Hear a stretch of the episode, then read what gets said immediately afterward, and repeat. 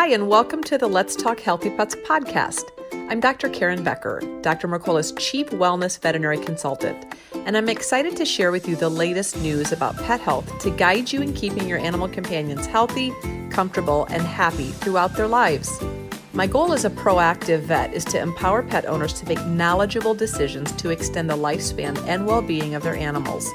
You're looking for more pet health tips, you can also subscribe to my free daily newsletter at healthypets.mercola.com. Thank you so much for listening and enjoy today's podcast. Hi, I'm Dr. Karen Becker, and I'm so excited that we have Angela Balcom here, who has been nominated as a Game Changer Award. Yvonne has nominated her, and we're so thankful that she's taking a few minutes out of her very busy schedule to tell us more about the amazing work that she's doing. So, Angela, welcome and congratulations on your Game Changer nomination. Thank you very much. So, I know that there's a wonderful backstory to how and why you have become so passionate about the work that you're doing. But for our listeners and readers that don't know about what you do, would you back up and let us walk us through the story about how you got started with Happy's Place? Sure. So, um, maybe about six years ago now, uh, we were looking for a dog to adopt, and we kind of wanted a dog that no one else would want. So, we adopted a little um, 14, 15 year old blind rescue dog who wasn't expected to live um, a, a, long life. He kind of didn't do anything, kind of almost had given up hope, I think. And so we just brought him home, and without any expectations, we just decided that we were going to love him. And he ended up really surprising us and really thriving. And we had almost 15 months with him. Hmm. Um, so we named him Happy and uh, kind of lived by that motto to like happy, go find your happy.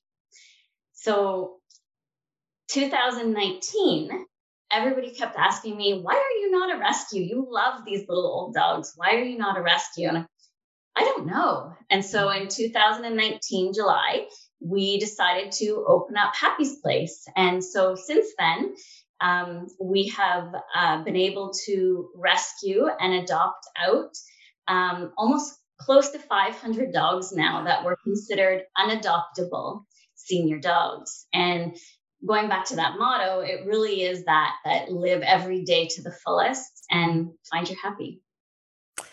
What a beautiful thing.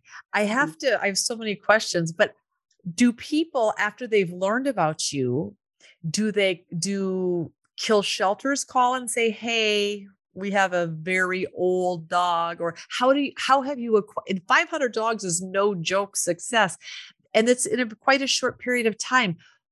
How how do you find your dogs to to place in home and give an amazing life to so we actually now we have about 40 foster homes that we run very full all of the time. We also typically have a wait list of dogs to um, come into care. Mm. um, and at our own house we welcome all of the palliative dogs. So these are the dogs that they're going to live out their entire life with our family. Um, for one reason or another they're just going to bucket list it and uh, live their best life um, but so we have really great partnerships with a lot of shelters uh, that when they have a dog that maybe has more medical needs or doesn't have a lot of time left, they'll come and reach out to us. And immediately we always say yes. Um, then we also have uh, a lot of veterinary clinics that now have um, started reaching out to us and helped us place dogs that way.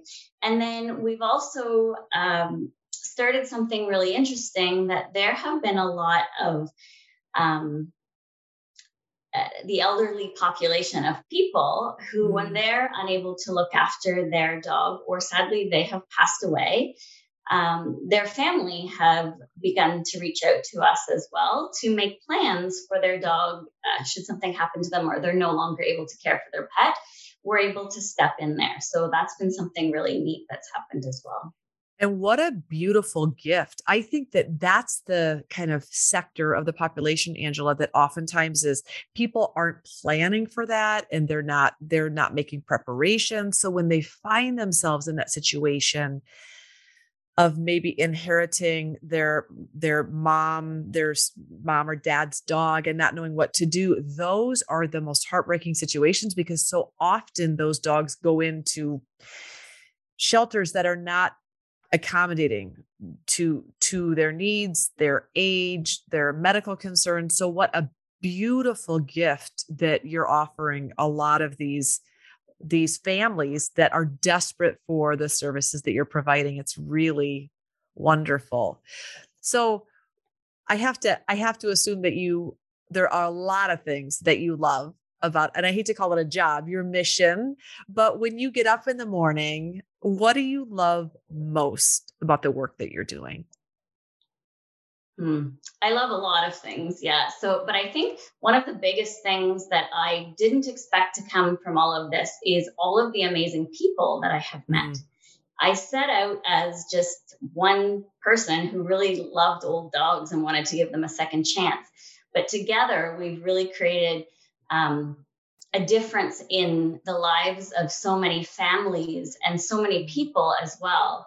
We do a lot of community events where we go into retirement homes and we bring our senior dogs with us to visit the residents. And um, so there's so much more than kind of a rescue happening of these little yeah. dogs. There's been community connections, people that stay in touch with us uh, long after they've adopted their their dog, and we're also changing what it means to be a senior dog. Yeah, I think to me that that that's one of the most beautiful educational pieces of what you're doing. So many people think that, you know, my dog is 12 or 13 or 14 at the end of their rope.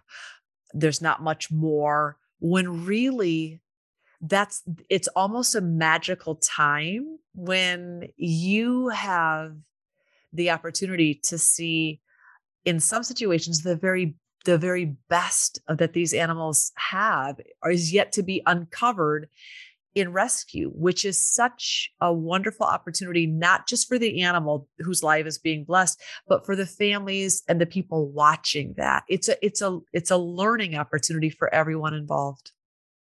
Absolutely. Yeah, it's really wonderful. So you have 40 40 plus homes doing foster care 500 plus dogs being given second chances, which is wonderful. You have learned so much through this process, but I can only imagine that you also have learned some life lessons that would be incredibly valuable to pass along to everyone. If you could tell the world one thing about what you're doing, or if you could share one thing, what would it be? Um, I think it's about living each day, whether you're an old dog or a person, um, go out and live each day to the fullest, find your joy.